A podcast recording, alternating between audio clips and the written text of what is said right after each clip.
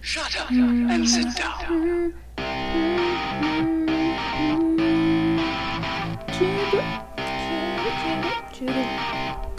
Jubilant Beast, the podcast.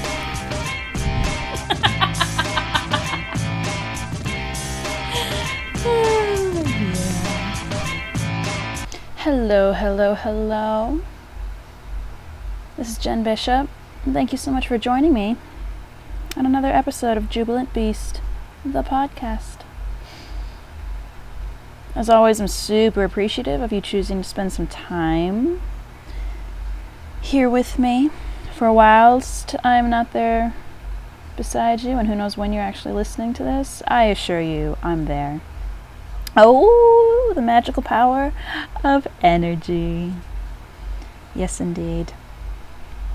So, I'm going through a very interesting time personally right now. It's a beautiful period of transition, which always carries with it the duality of awesome excitement and possibility, and then the flip side of, you know, the fear, the hesitation, needing to let go. I feel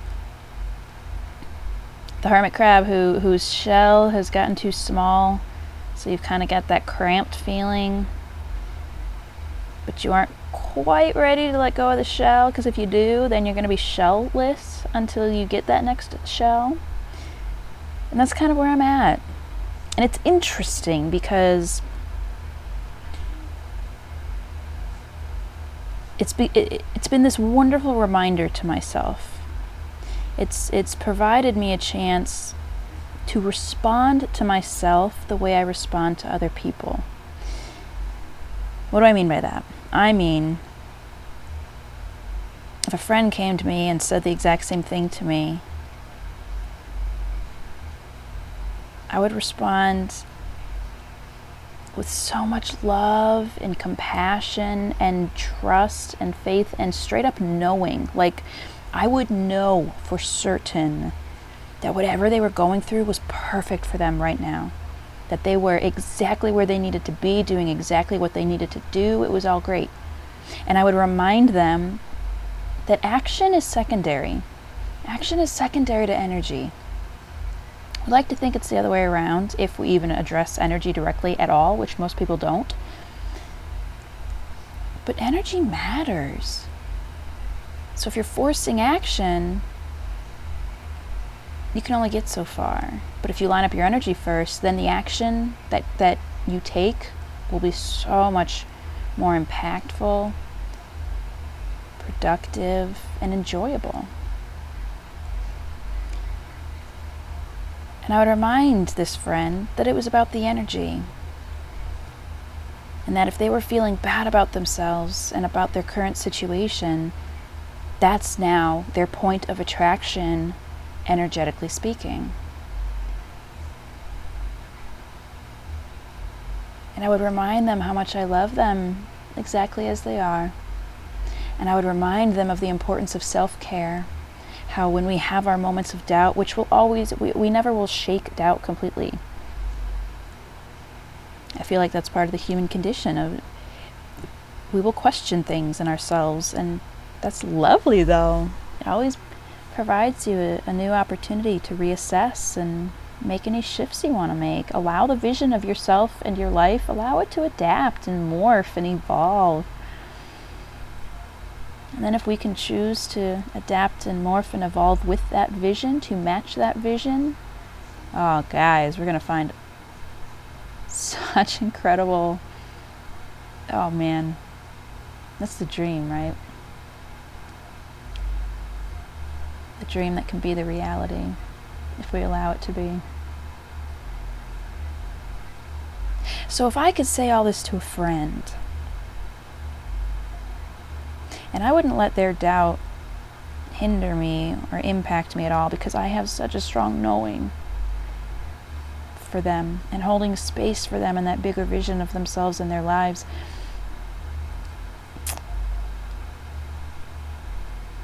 knowing that if they gave themselves the chance to get still and quiet, they would know what the answers were for themselves, what their next moves should be, what the next steps should be.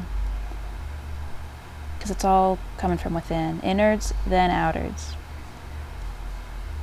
If someone told me my external life seems a little wonky, I'm trying to fix it, how should I fix it? I'll increase my to do list. I'd say, yo, innards, then outards, baby. If your external world is a little wonky, that means your internal world is a little wonky. So, what are you going to do about that? And something so amazing about that is when you're feeling wonky, if you allowed yourself 20 minutes to just sit with your eyes closed in the quiet, call it meditation, call it sitting still with your eyes closed in the quiet, everything would shift. And that's just from 20 minutes. Epic, epic, epic if we can truly grasp this concept of innards then outards, if we can allow that to be a framework in our lives. Oh man, the return on investment, y'all. I can't even begin. Ugh. So it'd be really easy for me to show up for someone else in that way. But it's not so easy for me to show up for myself in that way. I'll get down on myself. I'll still be really hard on myself sometimes. Jen, you know better, so why aren't you doing better? But what an amazing opportunity because whenever I go through a, a, uh, a period like this, it gives me a chance to reassess, recalibrate, and realign. It gives me a chance to recommit to the things that matter to me. It allows me a chance to recommit to the vision that I hold for myself in my life, and it gives me a chance to, holy cow, increase my integrity. How? By, by walking the walk, not just talking the talk, not just being the person who sits across from someone else and spews out these wonderful messages of inspiration and love and empowerment, but actually embraces them, internalizes them, allows them to be a part of my life too. What an amazing gift that is. And apart from boosting my, my integrity, it boosts my compassion. Because what an awesome reminder of for me to be as awake as I am and to still have moments like this, it allows me to feel so much more compassion for people in general, for what their internal struggles are.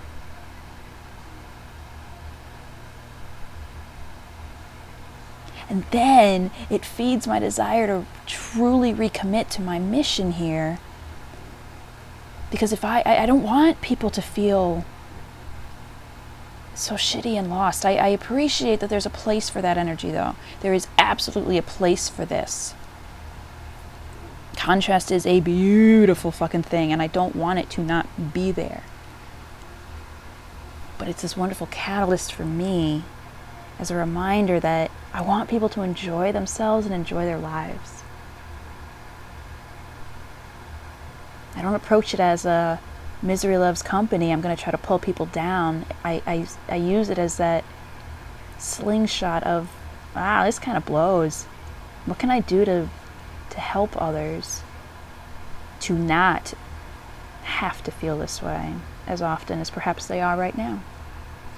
What can I offer? What can I contribute? How can I be of service to increase the light and the love and the joy in other people's lives?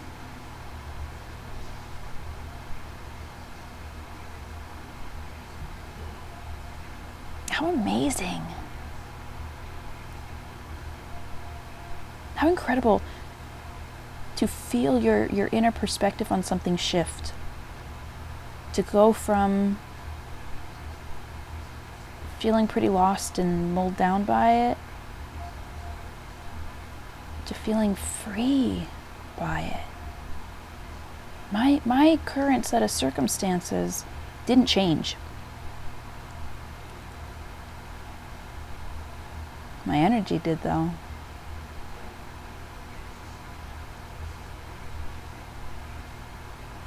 This ties into the unconditional happiness bit that I spoke about in episode 3. I may not feel very good right now, but I still feel really happy because I understand this is part of the bigger picture. And because I didn't stay focused on the fact that I didn't feel right, or that my external circumstances weren't what I would want right now, or dot dot dot, fill in the blank, what have you. It opened space for me to see these positives.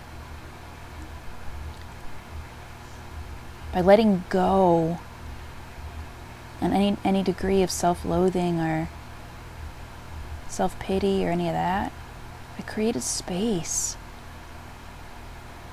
for something else to occupy. And for me right now, that something else was a series of, of new realizations and also deeper realizations of concepts I already knew. Things that I know, but I don't really know them yet because if I did, I'd be living my life differently. But I got a deeper understanding. I got a big old smile on my face right now because I went from feeling like the pressure cooker in a really uncomfortable way to a pressure cooker, but I'm really excited. I'm really excited for what's next and, and for what I'm now going to be able to show up and offer to others because I'm approaching this from the inside out. Innards, then outards. If I didn't take a moment for myself to bring it back to self love, to bring it back to Jen. Take care of yourself, girl. I wouldn't I wouldn't be able to show up for others and do what I got to do. And I'm meant to do some big stuff. That can be intimidating.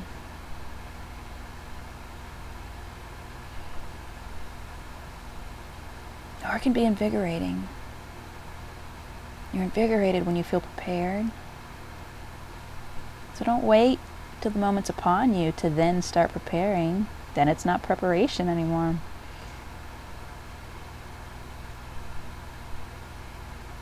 There's this movie called Spy Game with Robert Redford and Brad Pitt. Brad Pitt's last name is Bishop. Always gives me a giggle. There's a line that Redford has in it that has stuck with me since the first time I saw this flick.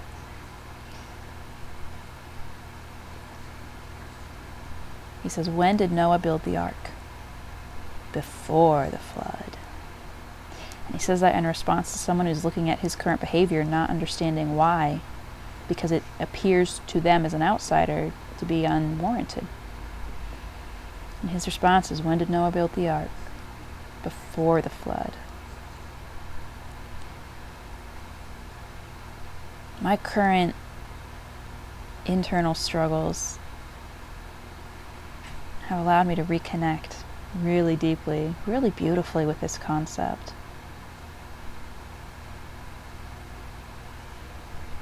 Don't worry about the destination. Worry about worry about the in between.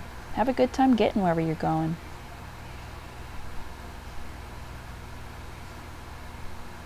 And what a wonderful reminder, all of it to myself. All of it about me looking in on my own shit and allowing myself to get real about it and allowing myself to feel bad for myself, but only temporarily. Because I also allowed myself the chance to recommit to what matters to me. I want to feel good, y'all. Self pity doesn't feel good. Like, no, no.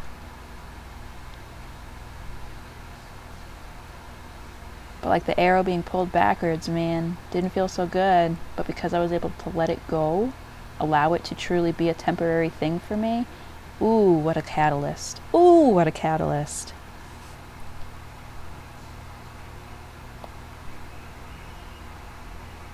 Oh, hot damn.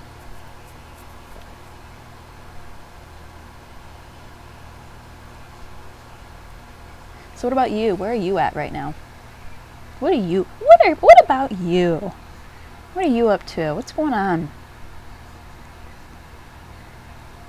Are you dealing with some things internally or externally or both that that may not be quite what you are wanting? Are you judging yourself? Are you coming down really hard on yourself? Are you judging others? Are coming down really hard on them?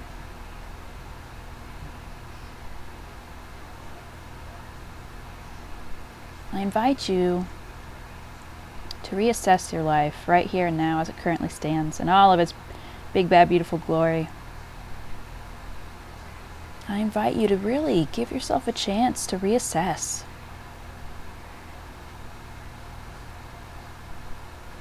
Remind yourself what is it that, that you want to do while you're here? What do you want your legacy to be? How do you want to feel on a day to day basis? What work lights you up? What play lights you up? What people light you up?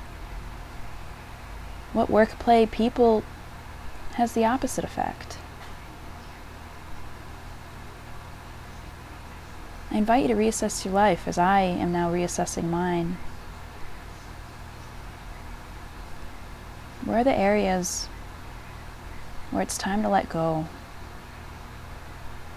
And letting go could be letting something go so it goes away, or letting go could be letting go of fear so that we can welcome new things in.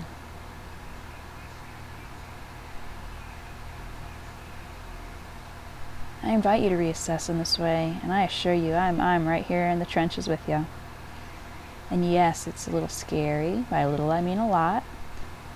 Yes, it's a little difficult. By a little, I mean a lot. But like any muscle, it gets stronger the more you the more you work it.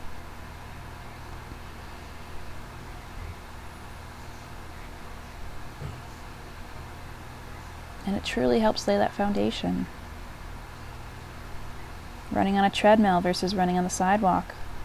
You can take the same 10 steps, but the amount of ground you cover is vastly different.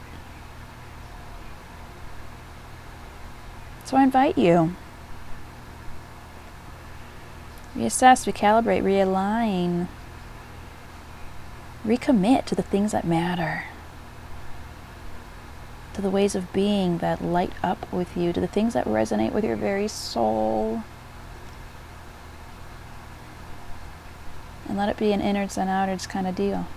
If you can align your energy first, then bring that out to the world, to the people in your lives, to the jobs you're going after, to the habits you want to cultivate, to the hobbies you want to reconnect to. Whew, whew. Between now and then, like even a week, give yourself a week to really recommit to the things that matter to you. Man, man, I'd be like light and day. Gosh, I'm excited for us, you know, like legit. I can feel it in my toes, all the way down to the, my toes. I'm so excited for us. Can you smell the possibility? I sure can. Please feel free to reach out. Always here for you. Sending you nothing but love and light.